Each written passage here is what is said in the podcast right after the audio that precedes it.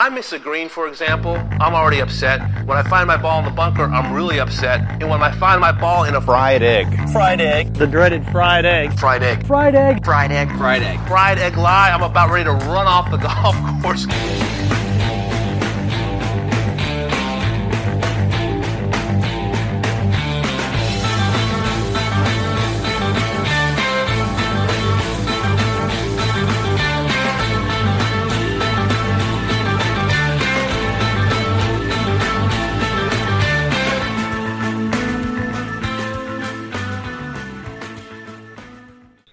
Ladies and gentlemen, welcome back to another edition of the Fried Egg Podcast. Uh, today we will dive back into the architecture world, and we are joined by Jeff Mingay.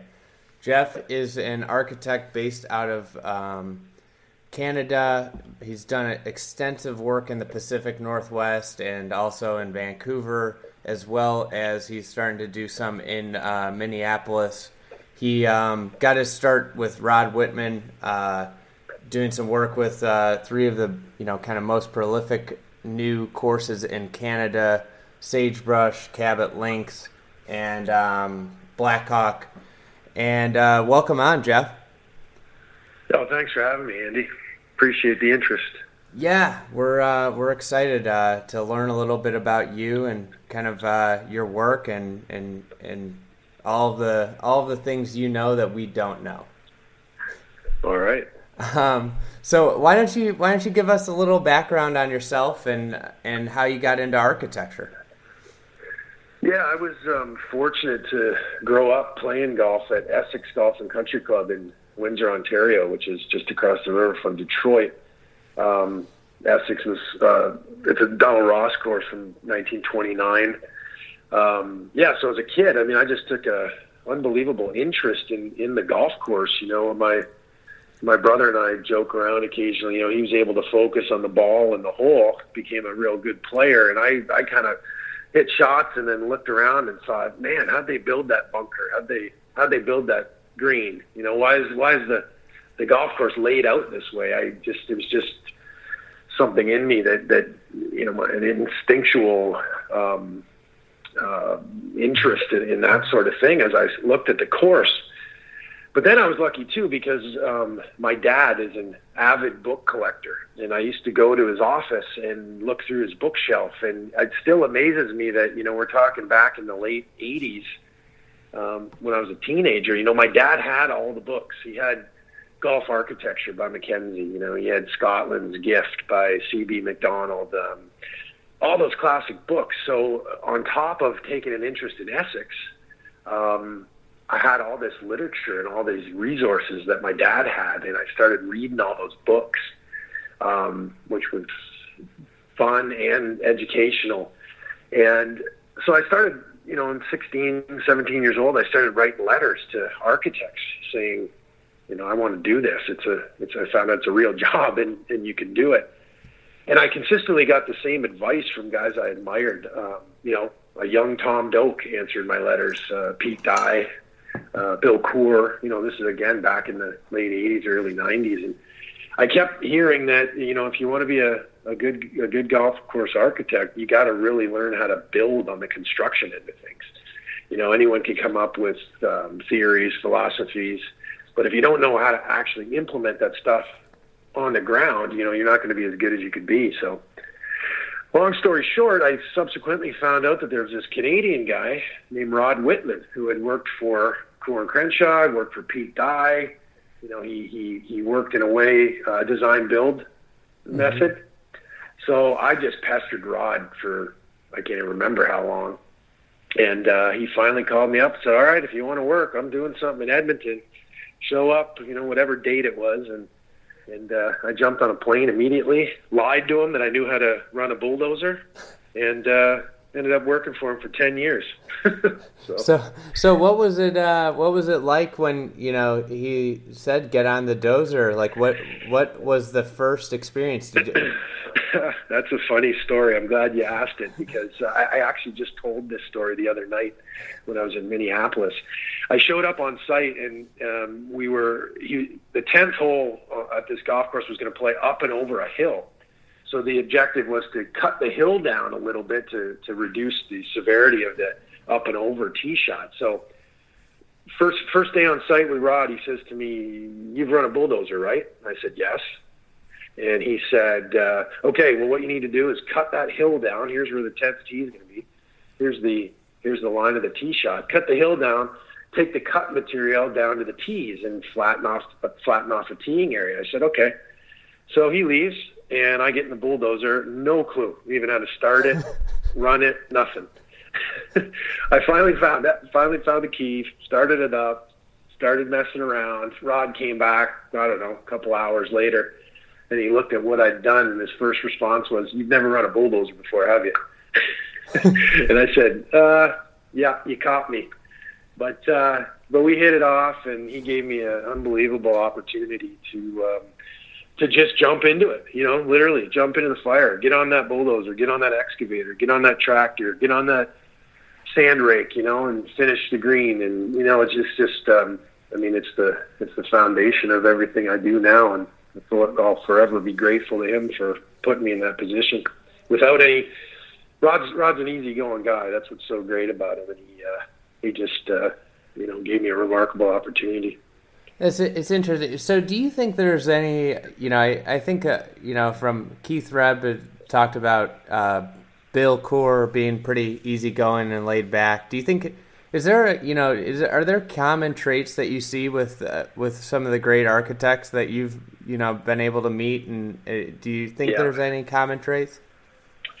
That is certainly one of the traits that, of guys that um, that that I really admire. You know, um, Rod, Bill, um, Tom Doak, um, uh, Gil Hanse um, you know that that whole vein of guys, and it all you know I I often think it kind of all stems back to Pete Dye, mm-hmm. you know who who was easy going too. You know if you if you you get a passion for architecture and you want to work, let's go to work. You know it's not about landscape architecture degrees and you know certifications and all this stuff. I mean you just got to get out there in the field and and work and and and the best work comes from a sincere passion for architecture. You know I mean, Rod always said on our jobs, you know, we'd have a guy, we'd have a guy come to us, like, no offense to anyone, but we'd have a guy come to us and say, okay, I just spent the last six years working for Nicklaus or working for Palmer or working for this guy or working for that guy.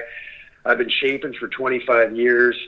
Rod would put that resume aside and take the kid who'd never, like me, like I was, who'd never been on a project before and just had a passion for golf architecture Mm-hmm. You know, there's a difference between having a sincere passion for golf architecture and simply knowing how to shape golf courses. Yeah. You know, and I think I think Pete Dye recognized that a long time ago. You know, Rod. I mean, you know, he Rod had no experience really when he went to work for Pete Dye at Austin Country Club in the early '80s. Um, you know, Bill Coore. I mean, he, his background is in like Greek philosophy or something, you know, and, and from college. And Rod too. He's got a he's got something like a philosophy degree. I studied political science, you know, but we all we all came into the thing with with passion, and um, you know, there's a lot to be said about that. But uh, uh back to your question, you have to take an easygoing attitude to bring to bring people like that into the mix, you know. And mm-hmm. again, all those guys I named are just kind of like, you know, don't sweat it. I mean, we're going to go out there and we're going to work hard and and uh, and get it done with passion. And I think that's what you're seeing in a lot of architecture these days. You know, you're seeing a lot more a lot more passion than you are seeing just business. You know, like yeah. guys running a business and building courses and moving on to the next course. You're seeing people who really who really care and are really delving into it and are really trying to be craftsmen. You know. Um, with with their work. So it's it's a it's a neat era. You know, it's a neat era to be involved in. Even though there's not a lot of golf courses being built comparatively, there's mm-hmm. certainly a lot of quality work being done, which is which is really cool. I think. Yeah, I I'm interested. You know, you're a part of this design build movement, and there, it seems like it's a, it's a pretty it's getting to be more of an even sp- split. You know like this the design build philosophy obviously you know you spend a lot more time on site. Do you think that gives you obviously an inherent advantage um, when oh, you're no doubt. Yeah. So I, I mean you learn a lot of the nuances right exactly. I mean, I, I'm lucky that I, when I, I explain to my clients right out of the gate that you know plans are entirely conceptual because, as you just said, when when you're permitted to spend time on site, uh, things change. You know, you things change as you're shaping. Um, things change as you continue to study the situation and tweak the design. And so to charge clients, you know, an incredible amount of money to sit in Toronto and design a golf course in Seattle is both a waste of time and a waste of money. You know, I would rather have my clients spend spend money on me being on site, um, paying attention to details as things get built, and then also participating in the shaping as well um, you know, that's money well spent. And um, you know, again, usually that's part of my, you know, part of my my spiel when I when I come to a potential client or, or a new client and explain to them that, that they're going to get the best best um, results out of that method um, simply because you know you, you got to pay attention. It's like Ben Crenshaw said, you know, what's the most important thing in golf architecture? And it's time. Mm-hmm. You know, you need time to be out there, time to build, time to look, time to tweak, you know, and, and all those sorts of things. And, and the more time you have without wasting time or taking too much time, um, you know, you're going to end up with a with with the best, the best result possible. I I mean I know you write a, a good amount, and I think it's a lot like writing is like when you have the time to really write something, and you and you keep working on you know things that they always turn out better. Absolutely, and that's that's a perfect analogy. It really is.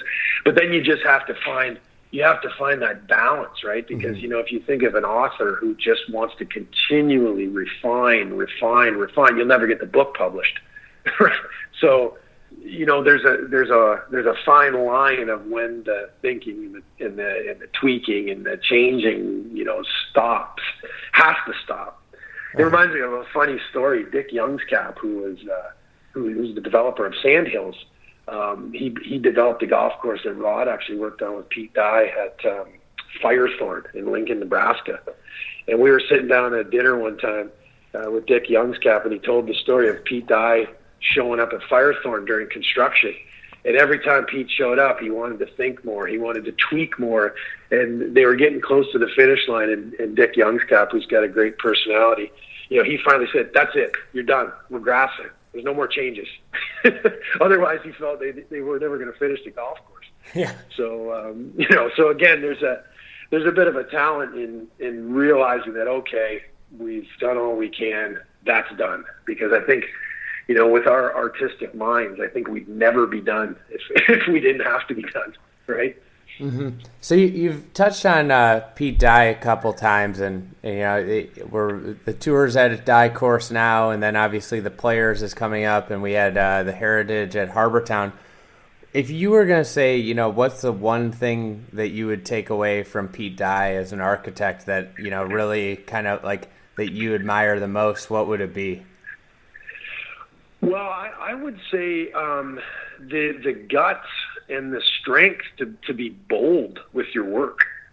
You know, I, I deal with a lot of client clubs, and I just find golfers, and I say this to my committees and, and memberships that I work with. Golfers are soft these days. You know, mm-hmm. they want the golf course to cater to them. You know, you, you do something bold, whether it be a deep bunker or a big contour and a green or or something, and they're they're most of them are upset all the time. You know, they don't want golf to be golf. And you know, Pete, you know, we all know Pete actually gets a bad rap, I think, because you know he got he got this reputation that all he did was build hard golf courses. I don't believe that to be true at all. I find a lot of his golf courses to be really fun, but there's mm-hmm. always bold features out there, you know, that that excite you um, to play. And I just get this sense all the time when I'm working at clubs that people want to tone it down because they don't want to. I mean, it sounds simplistic, but I often say they don't want to play golf. I mean, when you go out, when you go to Scotland, you go to Ireland, you know, you you see stuff that is like bold and hard, and you know, yeah. I got I was I talked to Pete Dye one time at the. Uh, well, I think it was 2008 PGA Championship at Oakland Hills. I just happened to run into him, and we were talking about things, and you know, he said, "Let me tell you something." I was all excited. Uh, um, he asked, you know, why do you think people play golf? And I thought I was going to get some philosophical answer. And he said simply, because it's hard. Yeah. You know, part part of the reason you play is because you always think you can do better next time. You know, and um, you know, and again, I, I really give him a lot of credit, and I think he built his reputation on um, not being afraid to be bold. Um, and that doesn't mean make every hole bold or every course bold, uh, but you need you need some stuff that's going to excite people, want people to come back to play and thrill, come back to try and yeah, thrills and, and try to try to conquer some things that are that are seemingly difficult, you know, or are difficult. That's what I think. So it, you hit the nail on the head with golf in general. Like you know, the thing that keeps you keeps everybody coming back is the fact that it's like unconquerable. You know, you right. you, you never you you know I, I've played some of the best rounds of my life, and I walk off the course and I'm like shaking my head because I'm like, dang, I three putted from 12 feet, and you know it could have been could have been even better. And that's like the beauty of golf is that there's you you're never fully satisfied.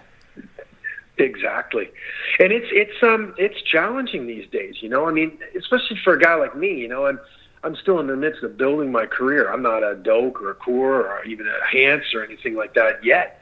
Um, but you know, when you're working at a club and you see an opportunity to do something bold, you know, your first thought is, okay, how you know how is this going to be received?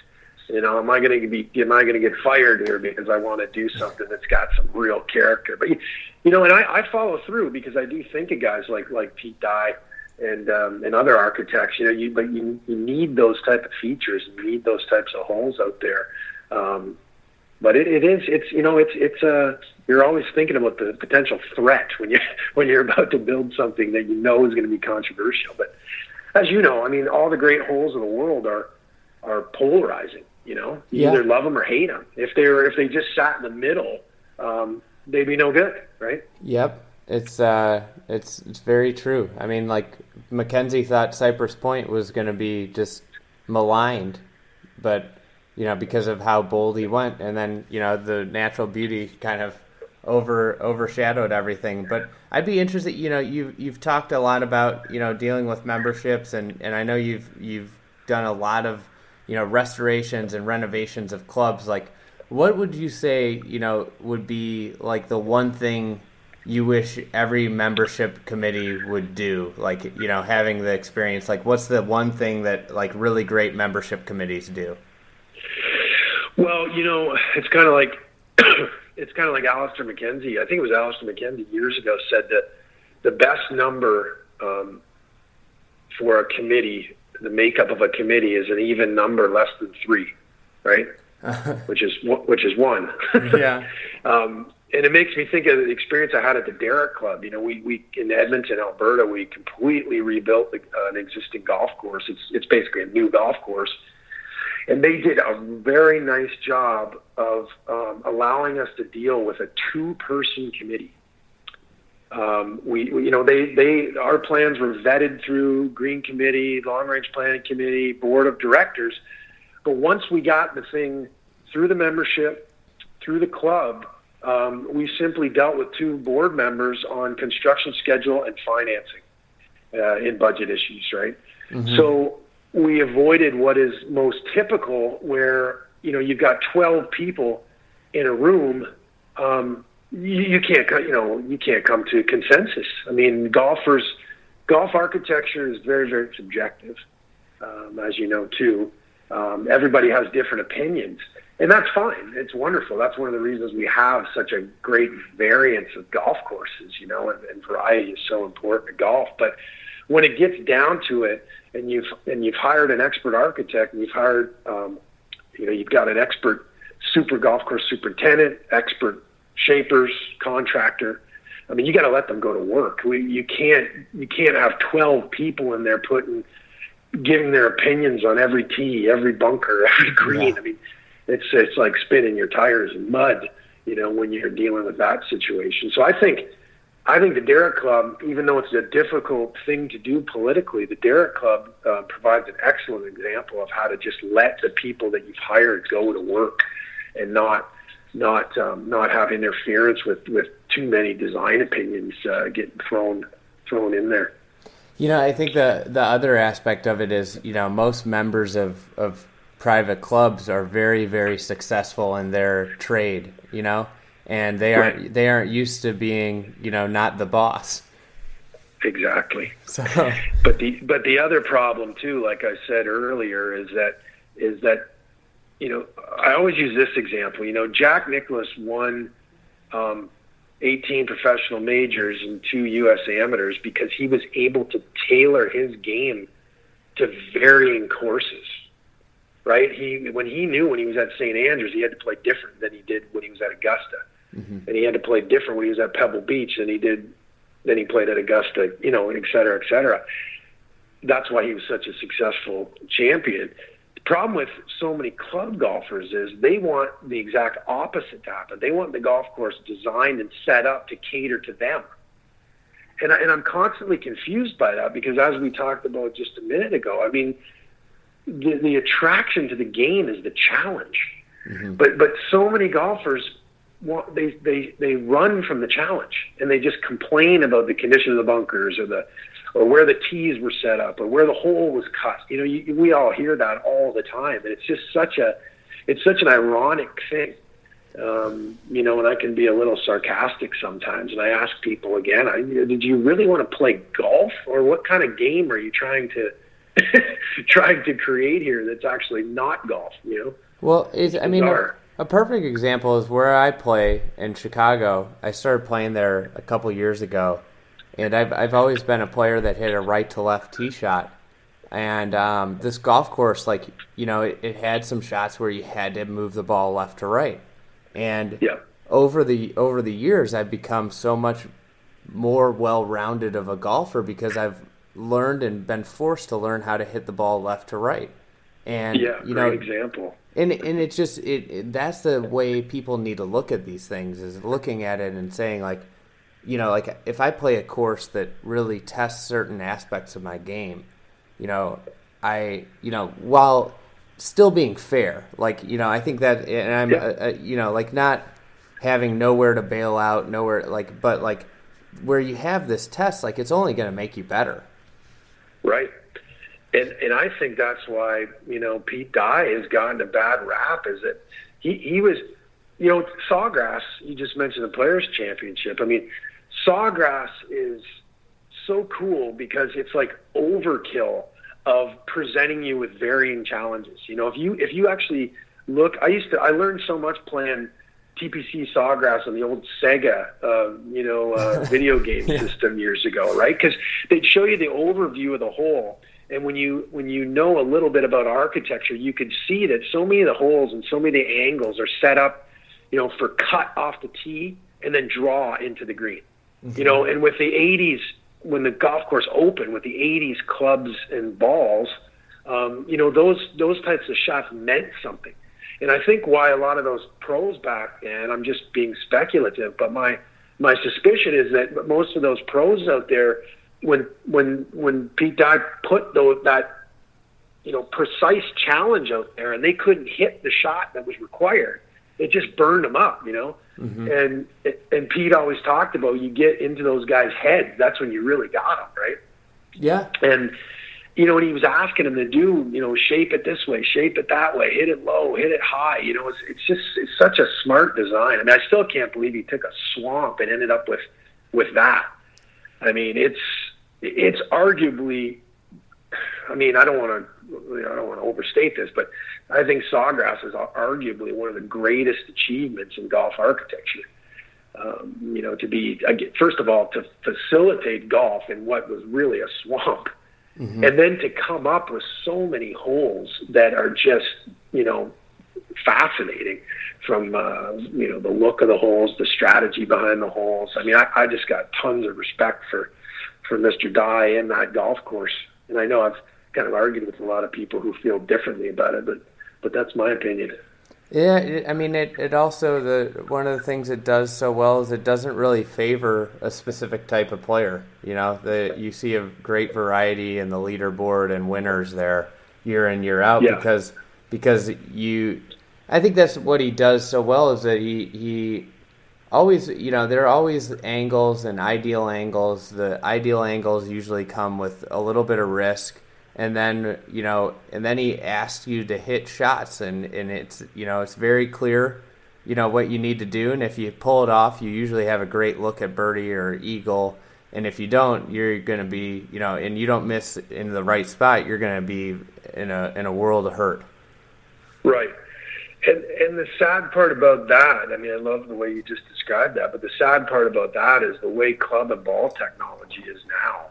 Um, it's taken so much away from from exactly what you just described, because the ball is just being hit, you know, super high, yep, monstrously high and monstrously long. No spin. And you know, no spin. You know, so all that shaping and high low stuff is is gone, and it's just it's it's it's pretty sad actually. You know, when you think about how fascinating the game was even 20, 30 years ago. Yeah, I, th- I think about it. I had Aaron Oberholser on, um, and he talked about the first time he hit a Pro V1. You know, he was a pro golfer at the time, and he was like, "Holy cow, this is so much different." And how I mean, you look at, hey, I, I think it's the Pro V1's obviously been the one that's kind of really changed the game because when it as soon as it shifted from professional 90s to those, I mean, it, the spin just year over year has gotten less and less, and ball goes yeah. further and straighter, and and, and skills diminished. Yeah, and it just it just boggles my mind that that anyone would think that that's a good thing for the game. I just I don't understand it. But you know, I I don't know if you've read it yet, but I, I just finished. Um, uh, I'm friends with Lorne Rubenstein, who's been a long time friend of mine. I was fascinated that he just wrote that book with Tiger Woods, mm-hmm. celebrating the '97 Masters. And so I, I was I was flipping through the book. It's a great book actually, and the the best part about it for me is Tiger talking about Augusta, and he he just frankly says that the 1997 golf course is not even close to the same golf course they play today when we saw when we see it on TV, I mean, we we watch the '97 Masters, we watch this year's Masters. It looks the same to us, mm-hmm. but the details that he describes in terms of of how different, not only how different the playing equipment is, but what they've done to the golf course because of the playing equipment, um, is just fascinating. It's it's really kind of a, you know, it's a, it's an architectural read in a lot of ways. Um, and, and you know, obviously, we all know they lengthen the course. They planted trees, they introduced rough, but Tiger's um, comments on how much they've changed the green surfaces and the green surrounds is interesting because the golf course has gotten so much longer. They've um, apparently flattened out a lot of the pin positions, and he says the greens have actually gotten a lot less interesting and a lot more subtle um, over the years in the pinnable areas which uh, which has really made the golf course less interesting. He said it was way more interesting when it was shorter and the greens were a little bit more severe, like they were originally, um, rather than just playing a big long golf course with with with more flat areas on the greens. I. Um, it's it's interesting, and I, that book is one that's on my list of uh, of of to dos. Um, but it's, it's it, it it boggles my mind how anybody how this theory of tiger proofing came about that like okay we've got this guy that's come on tour and he hits it so far like what we need to do to level the field is to make golf courses longer. Like what like that makes no sense whatsoever. He admits that in the book too. He says all they did was play right into his hands because he could he could take advantage of his strength even more so the longer the golf course got. yeah all you did was just remove and and now we live in this era where all the golf courses are built for power players and sure enough power players dominate the game. Right. There's no you don't see any corey pavins around anymore which which really sucks too. I mean i remember following corey pavin at that uh, that uh, 2008 pga championship. And i'll tell you what you you want to watch um, uh, a, a fun golfer. You know, Corey's out there hitting cuts and and draws and low high with long clubs into those greens because you know obviously Oakland Hills was was playing really long, and I kept thinking to myself, you know, what if we could watch the good players do this? watch Tiger hit a four iron into a par four and, and either cut it or fade it or hit it low. You know, um, but you then you know you'd leave Corey Pavin at, at that 2008 PGA and go over to the guys on the leaderboard. They hit their drivers, you can't even see the ball. They hit it so high and so far, and then they're down there in wedge territory and they hit another high one and plunk it on the green. Mm-hmm. I mean, that's no fun to watch. You know, I'd rather watch Ben Hogan and Byron Nelson slinging it around. You know. Yeah, but that's what I always say to people is like you know people are like oh I, would love to see you know DJ Rory and you know Jason Day in the same group, and it's like well they're, they're all the same player. It's just like with it's just like um, golf course design. What makes a great variety like. You know, I'd like to see a guy like you know, I'd like to see a group that has you know one of the bombers in it. Then you throw in like a, a Kevin Kisner that's like kind of an all around guy and you throw in yeah. another guy that that's a shorter hitter that that gets it done a completely different way. That that is interesting to watch because you see how these different styles of play, like how they all get it done, and it's fascinating. Yeah. So you know, one of the if people are interested in this topic, I mean, one of the great rounds of ball striking, and shot making. I think one of the last great rounds was Nick Faldo in the 1996 Masters. Mm-hmm. I'll never forget. I, I don't know if you remember or not the, his shot that he hit from 13 fairway into the green. He was on a he was on a hook lie, you know, severe right to left um, lie, but he needed to cut the ball into that green with a back right pin. Yeah. And I've watched it a million times. He had Fanny Sunesson on the bag, and they were debating, and he had a, he had a I can't remember what clubs he was debating, but he was pulling one club and talking, and ended up pulling another club, and he just set up over that thing and hit that a, a, a bullet cut, and they they had the camera perfectly behind him, so you see the trajectory of the ball, and he hit this beautiful cut off this hook lie, and it's just like, man, if you're a golf fan and an architecture fan, you're like, that's that's what you live for, right? That's yeah. what you want to see, and you just don't see it anymore. Yeah. It's that's I mean that's the subtle subtle ways of architecture to really challenge people is give people the you know I think William Flynn was one of the first that did it was give you know call for a right to left shot and give them a left to right lie and exactly. it, you know it's uh the that's a, I think that's you know what intrigue. I think that's what's so cool about golf course architecture is all like the little subtleties that that you guys can do that can you know really give great players fits. So uh, I'd love, you know, I, I, know, you know, we've gone on a tangent here of professional golf, which isn't the worst thing, but we uh, let's get back and uh, let's talk a little bit about um, your work up in the Pacific Northwest. I think you've you've done a lot of work at, at courses designed by A.V. Macan, which you know, having done uh, you know a lot of research, he seems to be one of the more underappreciated architects of the Golden Age era. Yeah, he it's it's amazing actually. Um, you know, I back oh geez, it must have been in the late '90s. Um, I, I visited Vancouver, and you know, I'm always making lists if I'm in a particular city. What courses I, do I need to see in those cities? So I started making a list, and I'm a kid from the east, obviously, so I hadn't spent a lot of time out west at that point. Um, I need to see Shaughnessy. I need to see Marine Drive. I need to see the Victoria Golf Club. I need to see Royal Colwood. Uh, I need to see Capilano, obviously. Um, Capilano is a Stanley Thompson course, and then all of a sudden, all the other ones it was A.V. Macan, A.V. Macan, A.V. I'm like, who is who is this guy? You know, so I subsequently tracked down a guy named Mike Rist, who's from Vancouver, who had done um, some remarkable research on Macan's life. Um, he immigrated from Ireland. He was born and raised in Dublin. Uh, came over to Canada in about 1912, I think it was. Um, and he was back before he came over. He was in the loop with all the all the big names. He he was a great amateur golfer, so he played he played amateur, amateur championships around the British Isles, and he knew all the guys. You know, John Low and and he, all the guys of the time who were who were getting into um, you know kind of this Renaissance movement in golf, the golf architecture, especially at the time. So when he got to British Columbia, there wasn't much golf around he had the opportunity to lay out um, what is now Royal Colwood in Victoria, where he lived.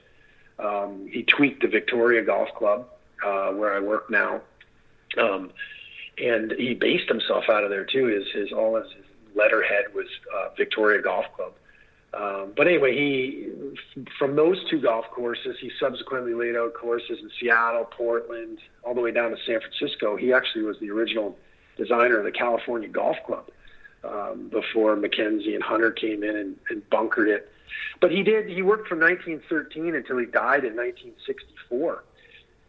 The problem was is that by almost by the end of World War II, most of his original designs had, had really deteriorated. You know, I've found that out in the research I've done in the, uh, putting together the restoration master plans for for his courses. You know, I, I'll run into guys. You know, I'll, I'll pitch the restoration of a particular bunker or whatnot, and I'll run into a member who says, "You know, I've been a member here for 50 years. I don't remember that bunker ever being there."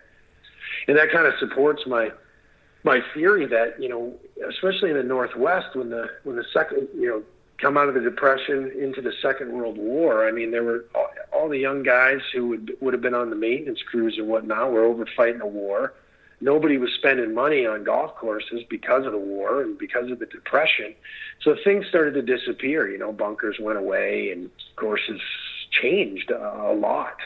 People had really forgotten about Macan's prowess and his talents. I mean, during the 1920s and 30s, if you look at historic photos of Macan courses, I mean, they stack right up with anyone else, you know, whether it be Ross, Tillinghast, um, you know, and all, all the greats who were working in America at the time um, as his contemporary.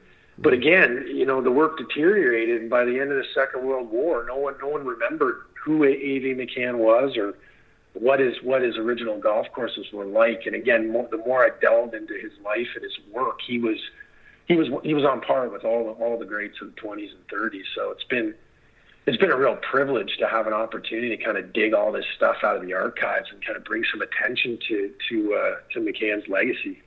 I mean, a lot of your job is being an educator. It seems like you know it's. Uh, it's interesting. I, I, imagine that the Northwest has its own its its constraints, you know, especially with with trees and everything, more so than almost every other any other part of the country. Yeah, it's interesting you say that. I mean, not not only not only are there you know obviously beautiful trees in the Northwest because of the climate. You know, you get those big beautiful Douglas firs and and really the northwest is filled with the types of trees you really don't want to see on a golf course most often yeah. uh, big big big evergreens that cause shade and root problems and Sahalee. You know, all those well that's what i was just going to say you know the biggest thing that i've had to fight is that Sahalee has long, and I've got nothing against Sahalee. I, I actually have never played there, to be honest with you, but I, I visited the place. Um, and um, the the biggest problem is it's Sahalee because of its of its um, history of ho- hosting championship golf. Um, it's kind of held. It's it's kind of become the standard in the Pacific Northwest.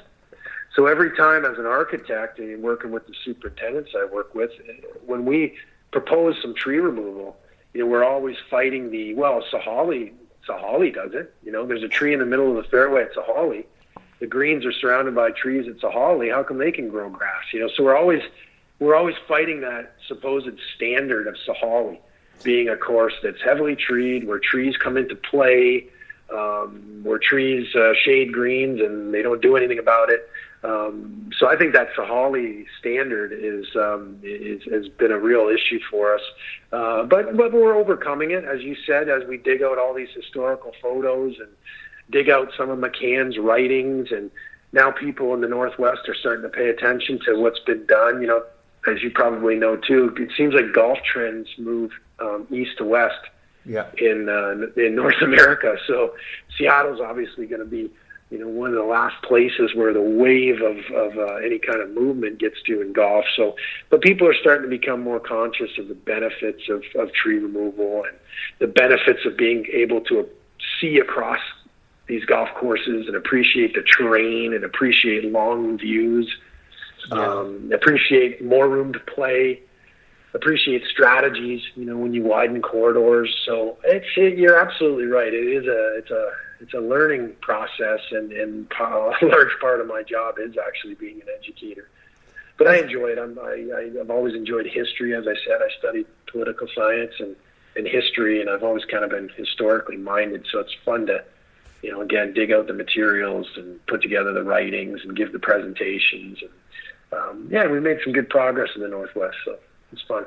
I think I think trees make golf easier for good players and harder for bad players. I agree a hundred percent.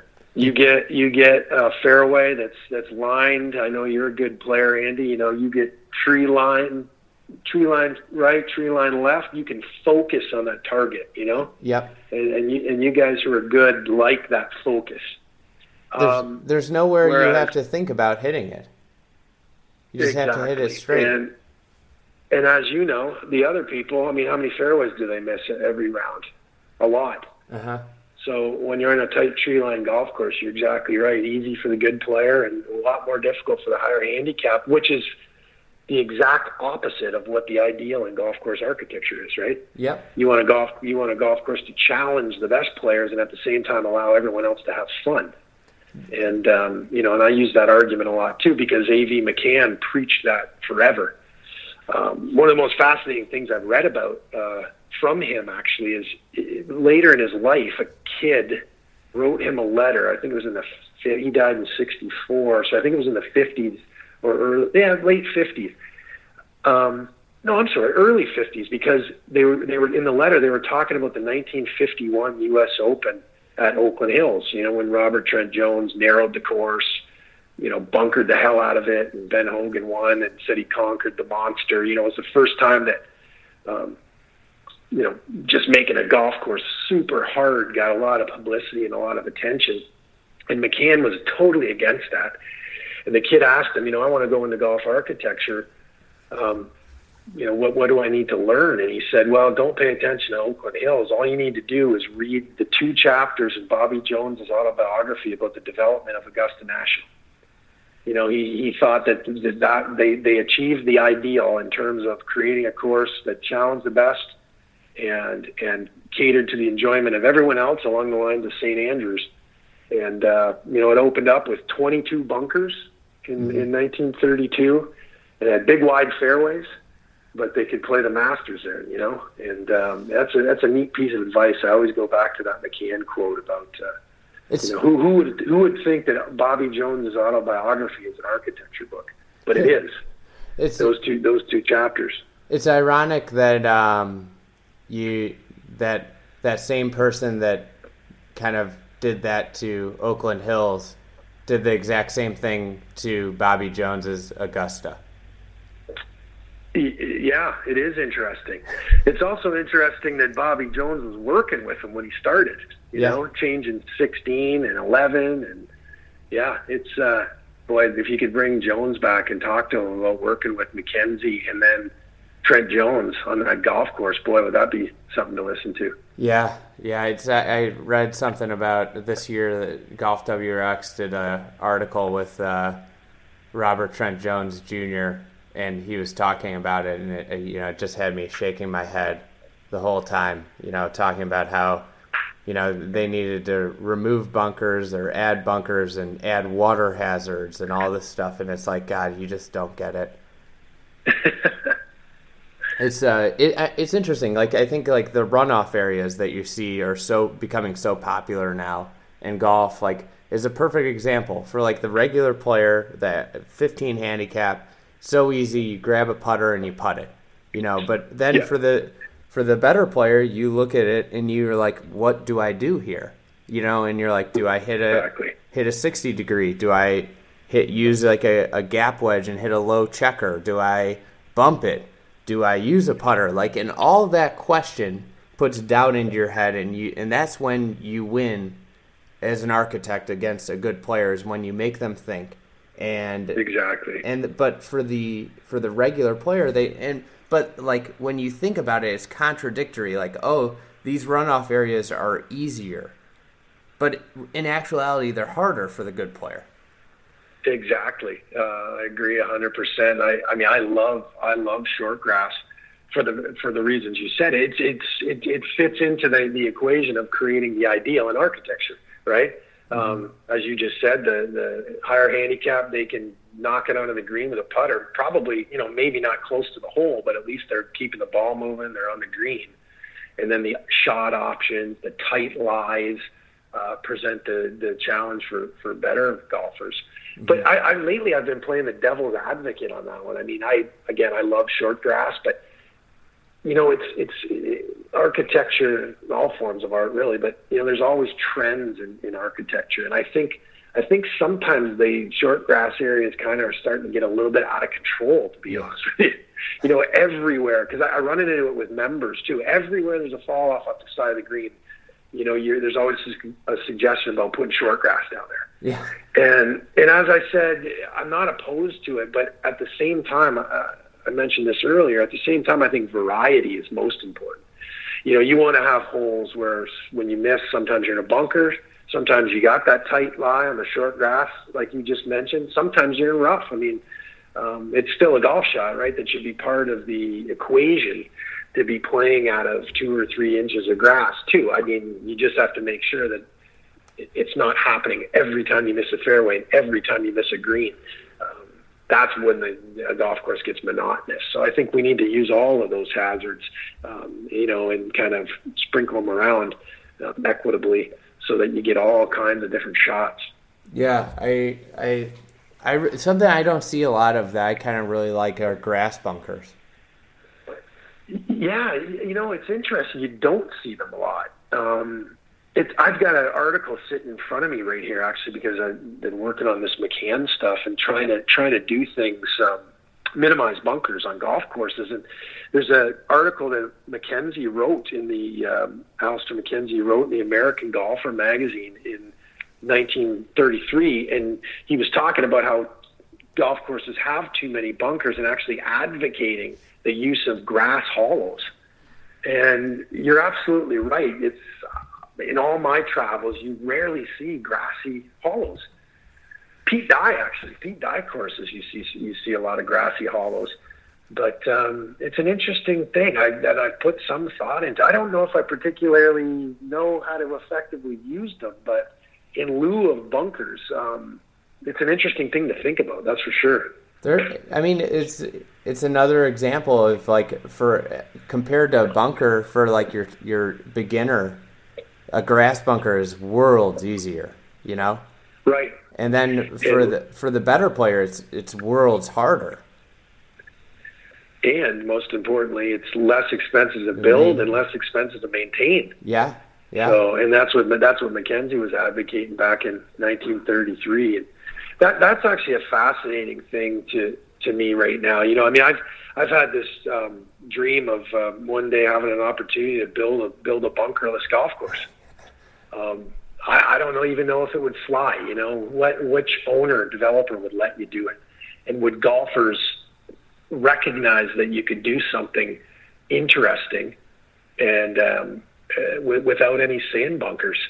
Um, you know, it's just uh, it's something I'd love to give a shot to. You know, interesting greens, interesting contour uh, in the fairways, and figuring out a way to do it without any bunkers. You know, I'd, I'd love to take on that challenge someday. It's uh, it well, like you know, like we've talked a lot about Augusta, but I think one of the most overlooked great holes out there is the 14th, and it's bunkerless. Oh, absolutely.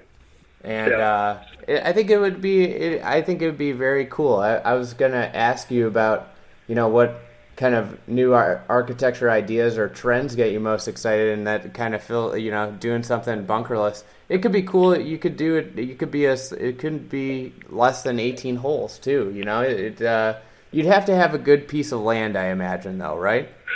Yeah, exactly. I was just thinking the same thing. I mean, a, a nice rolling sandy piece of ground with good contour would give you a lot more options uh, than, than a you know than a less interesting piece of land. That's for sure. But I don't know. I've you know this is going to sound like a sales pitch, but I mean I've always been a kind of obsessed with with economy, you know, and efficiency. Mm-hmm. Um, you know, I would ra- I would rather have someone go play one of my golf courses and say, "Geez, did you see what what what Mingay did for a million dollars?" Rather than say, "Geez, did you see Mingay spent fifty million dollars over there, and I don't even want to play there." You know, so trying to figure out ways to be efficient and economic um, you know, is is a is a very interesting challenge uh, to me. And obviously, from a from a business standpoint, I mean, geez, that's what you should be providing your clients with. You know. Yeah. Well, um, it, it lessens like especially at a public course, you know the that all the costs just get passed to the consumer, you know, and that's right. why we see two hundred and fifty dollar greens fees at a lot of these places. Like, why is why does Whistling Straits cost four hundred dollars to play? It's well they they moved an insane amount of earth to build the golf course, right? And um, you know, like you you look at other places. Like I think one of the things that I've been I'm fascinated at from like this kind of discussion is the loop. You know, the Tom Doak's yeah. recent course, and I know uh, Dan Hixson is doing a reversible course that opens this year up in Oregon. But the idea yeah. of two golf courses in one. Yeah, absolutely. I I can't wait to get to the loop. I, I tried to get there last summer and I just couldn't work out the schedule, but I'm hoping to get there this year because it is it is a fascinating concept. Um, amazing. I would I actually looked at a piece of ground in British Columbia to redo an existing golf course that had this similar potential. Unfortunately, the project didn't go ahead, but I pitched it to the the uh, owner there, and you know, I, I'm, he was quite confused by the by the idea, you know, and I I remember hearing Tom Doak say that that he'd been considering the. He may he may have said this to you when you uh, talked to him recently, but you know, a lot of people wouldn't get that concept. You have to find the right owner who's willing to take on that, you know, that, um, I guess it's just an oddity that a lot of people wouldn't, wouldn't quite get. So it's cool that, it's cool that they gave Tom an opportunity to do that. I can't think of a, a better guy to give it a shot, to be honest with you. I'm sure it's great. Um, Frank Pont, actually a friend of mine who's based in Amsterdam over in uh, Europe, uh, he's working on two projects where he's, he's going to be doing reversible courses over there in the Netherlands. So mm-hmm. I don't know. Maybe it's going to become a bit of a trend, and I don't think it'd be a bad thing in spots where we can figure it out. Yeah, it it makes a lot of sense. You know, like especially for a resort. You know, like it gives somebody a reason to stay an extra day. You know, if you're trying yeah. to build destination golf, I think it would make a lot of sense for a members course too, because you'd get a lot. You know, it's variety. Yeah, absolutely. Uh, but again, we're, again, we're fighting the, the North American mentality of, I mean, you know, I, I see things like they don't want, you know, members at golf clubs complain if you move the tee markers back and forth. You know, they always want to play that hole at 167 yards. If you set it up at 137, they walk up and say, "Why they? Why'd you move the tees up?" so we're constantly, you know, fighting uh, uh, to create that type of stuff when people don't want variety. You know, yeah. they, again, uh, going back to the start of our conversation, they don't want the challenge. They don't want it to be different. It's it's it really it's really um, mind-boggling to me the way some golfers think. Something I've started to do in non like stipulated rounds is I just play whatever tee box I want to play. You know, yeah. and I've just decided that like why do I have to play a specific tee box on a specific day? Like, you know, if I want to play a par five up and make it a completely different hole than what it is I play the majority of the time, why not? If I don't want to hit exactly, you know, like if I if it's into the wind and I don't want to have to hit like a punch three wood on a par three, I'll move up and hit a different shot. You know, it's like, or if I want to move back, like it, it, I just, I think that's one of the the problems with the game is that we've become so it's it's become so focused on score and, and tees and handicap.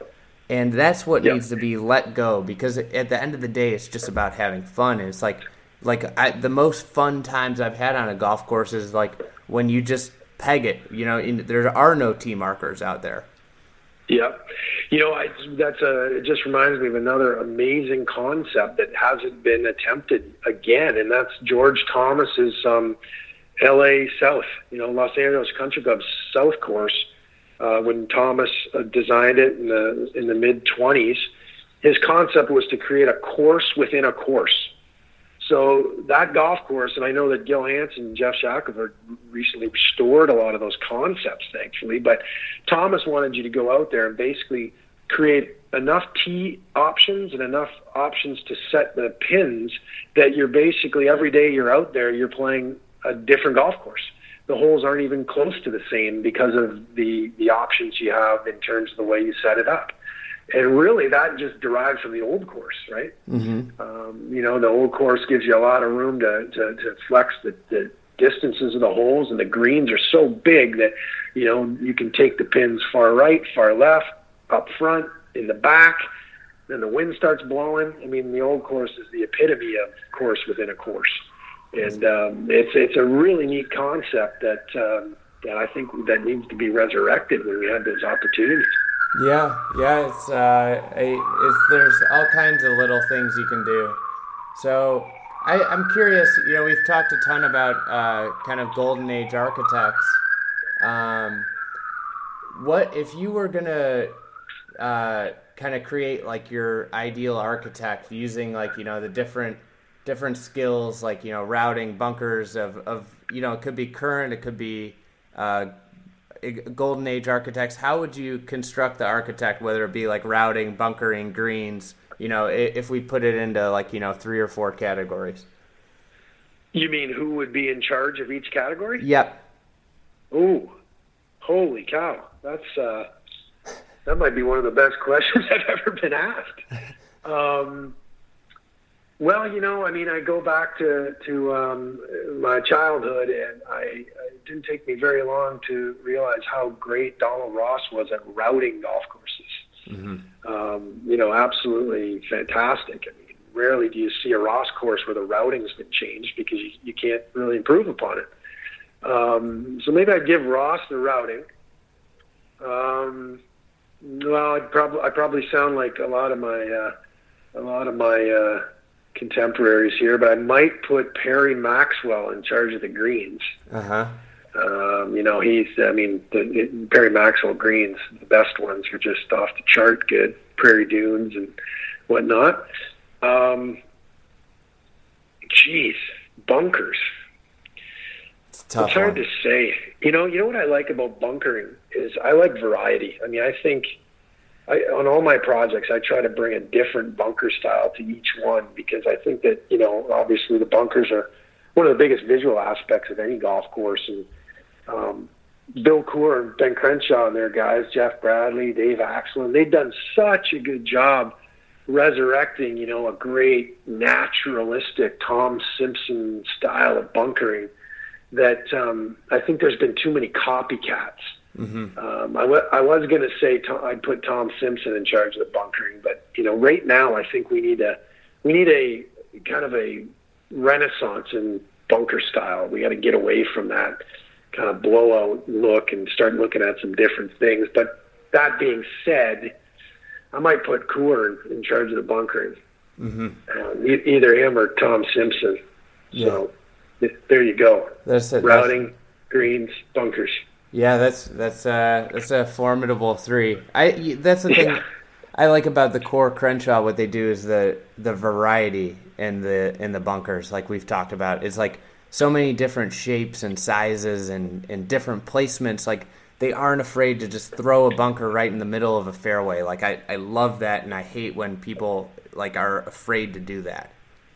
Right. Because that's yeah. right where you want to hit the ball that's what makes it interesting. I, I've often got that comment at the clubs I work at. We just restored a center fairway bunker off the tee at Overlake in Seattle, and we brought the committee out to um, to show them what we were up to. And um, one of the first comments I got is, "Why would you put a bunker there? That's right where I want to hit it." And my response was immediately to say, "That's the point." Yeah. as you just suggested. You know, now that now that there's a bunker right where you wanted to hit it, okay, well now things are going to get get get fun, right? Can I carry it? Should I play short? Should I play left? Should I play right? You know, now you've now you've golf's an inherently physical game, as we know, and if you could bring a mental element into into the equation, you know, it's going to become more interesting if you take the right attitude toward it. Mm-hmm. It's, uh, I think it was MacKenzie said, like the bunker a, a hazard should always be on the intended line of play. Right. And you know, the simplest way to describe what I just said.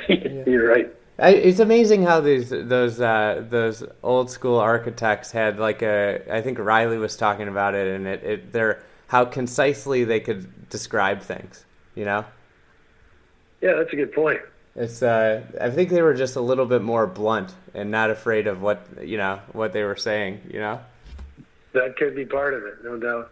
So we got a ton of really great uh, Twitter questions I wanted to get to, um, and you're you're a big music fan, so I'd uh, K-Voy wanted to know, you know, has how has music influenced your work on the golf course?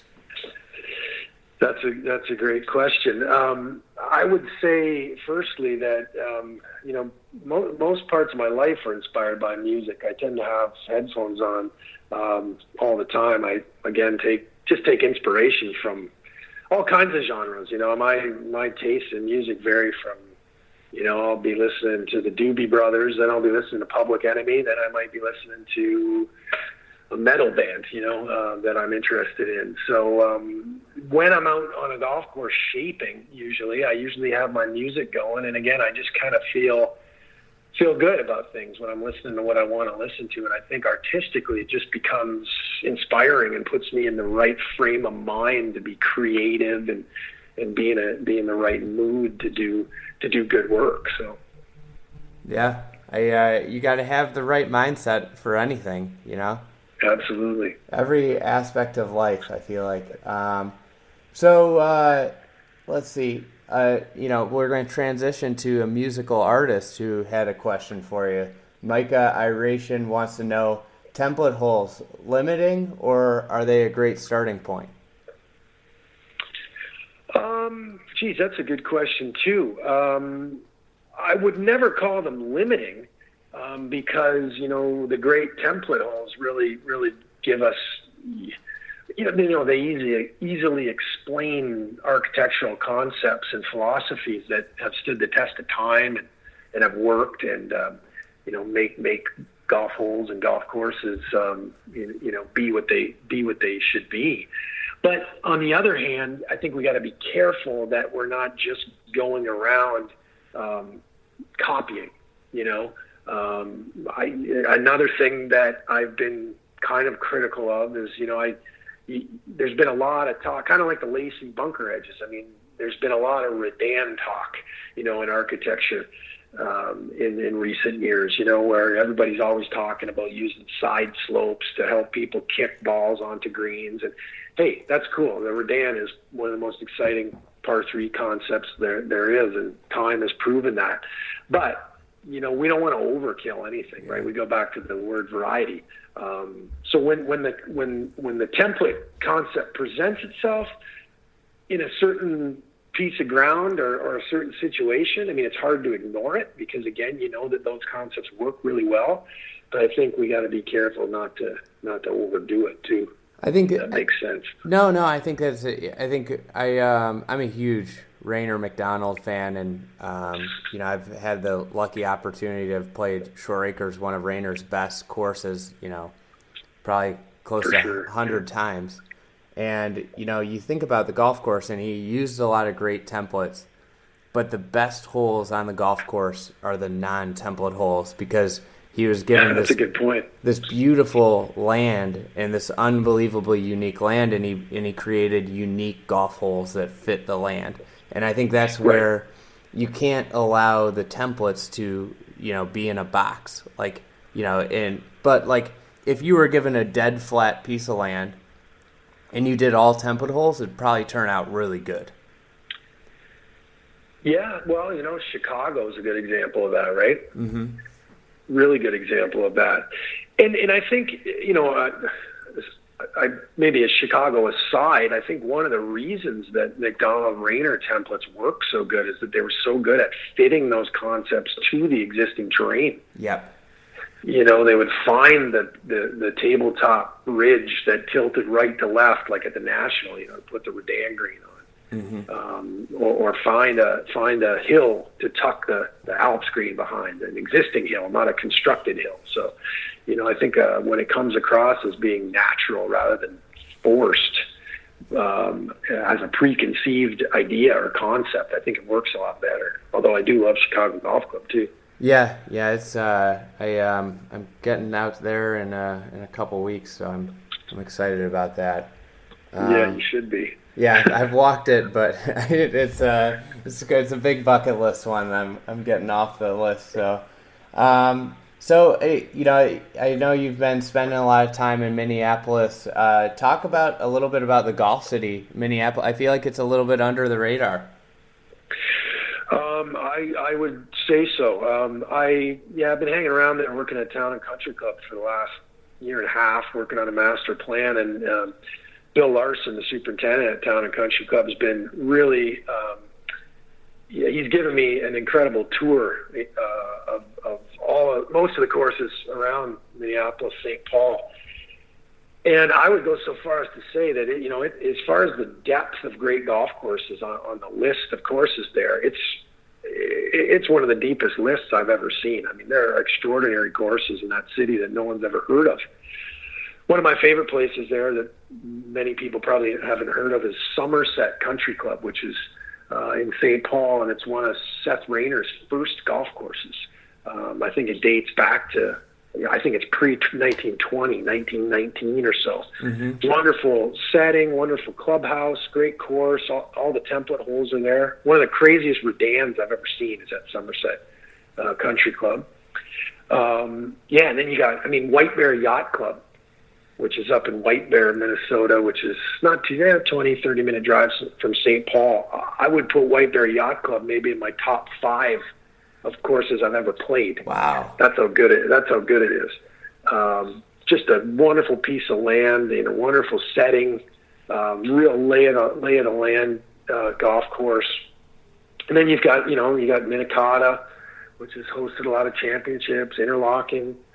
Um, there's a great old Donald Ross course um, uh, near Lake Minnetonka, I think. And it's called Woodhill. You know, a lot of places like that that are kind of, as you said, under the radar, but just off the chart good. I, Midland Hills, another Raynor course. I mean, I could keep going and going. It's what, it's a deep list of, of, really great golf. Have you played uh, Northwoods up in Duluth? Or Northland. Northland. Northland. Yeah. I haven't been there yet, but you know what? Every golfer I run into in Minneapolis, St. Paul, says to me, "Have you been up to Northland yet?" With a really excited uh, uh, tone in their voice. So I'm excited to get up there. Yeah, they. Uh, I think it's great. I've had so many people say, uh, tell me I got to go play Northland, and it's uh, so I, I got to get up to Minneapolis one of these days. Um, yeah, you want you want to make sure you go to Duluth in the summer though. Yeah, I, the, the, the middle of summer. I'm uh, cold I'm, up there. I'm a windy. Chicagoan, so you know it's not. I'm, I don't have quite as cold, but I know what the, the constricted season and, and what golf in, in May and June can be. Like even June can be just bad. oh yeah, yeah. I think when I was up there last week, and I mean they had snow on the course at Northland. That's one of the reasons we didn't go up. that's uh, that's way up there. Um, so uh, I, I, apologize. I didn't get the the name of who asked this, but what's one uh, piece of knowledge that you take away uh, from working with Whitman on, on the great projects um, that he's that you've been working with him on up in Canada? That that's an easy question. Um, I'll never forget when I first started working with Rod and hanging around with him. You know, I was kind of like the uh, the kid who had uh, who had read all the architecture books, you know, and all I wanted to do was talk about theory and and, and concepts and, and that sort of thing. And Rod said to me one time, you know, he said, "Hey, I, let me tell you something. You know, about ten percent of golf architecture is philosophizing and talking about concepts, and then the rest of the ninety percent is just hard work." And I've watched Rod work hard. You know, he's he's uh, I won't reveal his age, but he's been in the business for a long time mm-hmm. uh, now, and you still see Rod on the bulldozer. You still see him doing finish work. You still see him out, you know, out there in the field working hard. And I'll never forget him saying that to me. 10 percent conceptual, ninety percent hard work. And I, I wrote down a quote he said one time that I still think is great. He said to me, you know, it's the guys with dirt under their fingernails who have a, the best chance at building the best. And you know, I think about that all the time in terms of being out there and and, and getting my hands dirty and working hard. So. Yeah, It's a. That's and what I take away from him. I imagine you don't lose perspective that way too. It's like um, a lot of things. You you move up in, in professional life and and you forget what you know the job's really about. You know, and, and sometimes some of the cores of, of, of your work. Exactly. And I, I've made myself a promise that the day that I don't want to get on a bulldozer or an excavator or go finish a green, um, I think I've lost lost the passion that I have, and you know I doubt I will. But the day if that ever happens, I think I'll stop working. Uh-huh. And I'm, I'm sure I'm sure Rod feels the same way. Yeah. Um, so so we're getting to, to the end. We got to do our uh, fried egg tradition here of overrated, underrated. Uh oh. Yeah, just easy, rapid fire questions. They've you know morphed into you know then they end up in debates. But but uh, Yeah. first up, a, a Canadian tradition, poutine. Uh, well, it's underrated, of course. There's nothing better than poutine. You know, it's, it's not as popular in in, uh, in the states, but it, it, good poutine is good good food. You know. Well, it's it's because you guys got to go to Montreal to eat it. Then you'll realize how good it is. Okay, so you, if you're in Montreal, you got to get the poutine. Oh, no doubt. All right. No doubt. I know my fiance is going there for a bachelorette party uh, of one of her friends, so I'll tell her she has to get poutine. She'll look at me She like I've got a third eye, though. Um, cross bunkers. Um, underrated, I think. Okay. I agree. I think they're awesome. Um, where, where you know I've been getting a lot of flack for my love of the Great Hazard. What, what would you say about the Great Hazard or Hell's I Half love it. Acre? See, I love it. that's Hell's Half Acre, seven at Pine Valley, right? yeah, that's Um, that's you the know, right one answer. of the coolest ones I've ever seen, and I absolutely loved it, is when I visited uh, Ben Crenshaw's Austin Golf Club. No way. Um, the, yeah, the ninth hole is a cool uphill, long par five, and they have a great hazard right in the middle of the fairway. Um, you know, big mounds and big sandy areas. I was, I had my jaw hit the ground when I saw it. I thought it was so cool. And what's neat about it is, you know, we we philosophize about lateral strategies on golf holes. You know, you know, if a pin's tucked right behind a bunker, you want to drive left, and vice versa. You know, we always talk about that what I love about the Great Hazard is it actually it's a it's a it's a you know a challenge of of simply hitting the golf ball.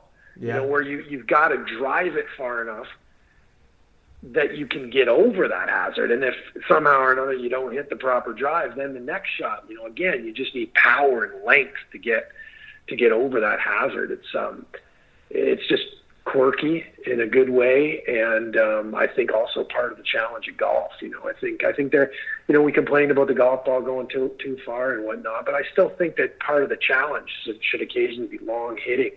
And I think that hazard does a good job. How's that? I think one of the things I love about it is it's like a really good way. Like you know, most par fives you hit a bad drive and it's just like, oh, I just lay it up, you know, and like Yeah. it's fine. You know, I'm just gonna lay it up to 120 and I'll I'll have still have a good birdie chance. Like the great Right. hazard, like if you don't hit a good drive, like you all of a sudden have like a mid to long iron into the green, and Exactly. you're like, oh shit, I need to make par. Right. Um, And the, that's the th- that's the thing about designing par fives too, right? There's too many par fives. I think where it's the second shot that's completely boring. Mhm. You know, so so whenever you whenever you get a par five where you actually have something to do on the second shot, if you're not going for the green, I mean those are the, those are the great three shot holes. yeah, I might I might start a campaign more great hazards. I'll, I'll try to find one for you. um, all right, the doors. Oh well, I wouldn't say either underrated or, or overrated. I think they're properly appreciated. Now you got to pick one. Uh, Yeah. I'll go overrated then. All right, all right. Sorry, guys. Yeah, it's okay. Um, music on the golf course. uh, overrated. As much as I'm a music fan, I don't particularly enjoy people around me playing music. All right, that's. Uh, I, I was expecting the uh, opposite. No. Um, So, all right, we well, we really appreciate the time, and I, you know, I, it's it's gonna this will probably be going up on Friday afternoon and over the weekend.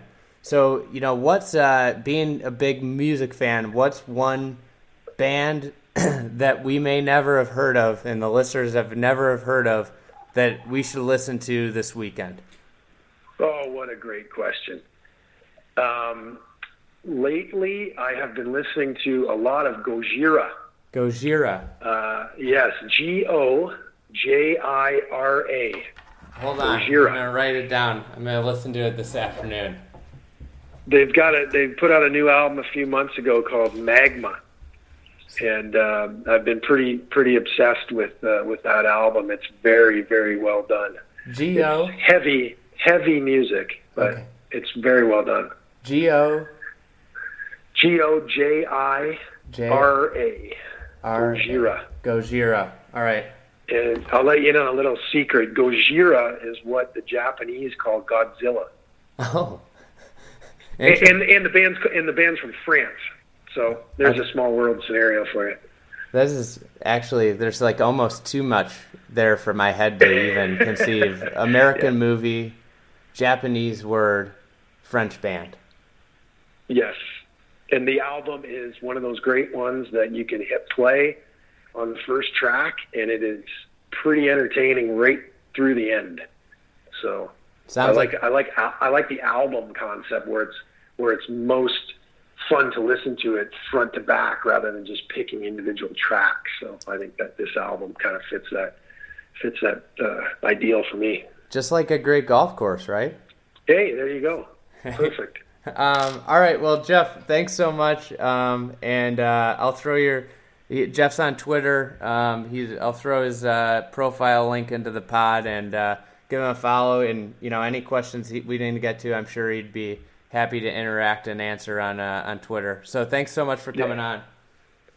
Hey, thanks, Andy. I appreciate the interest. Enjoyed it. All right. Bye. Bye.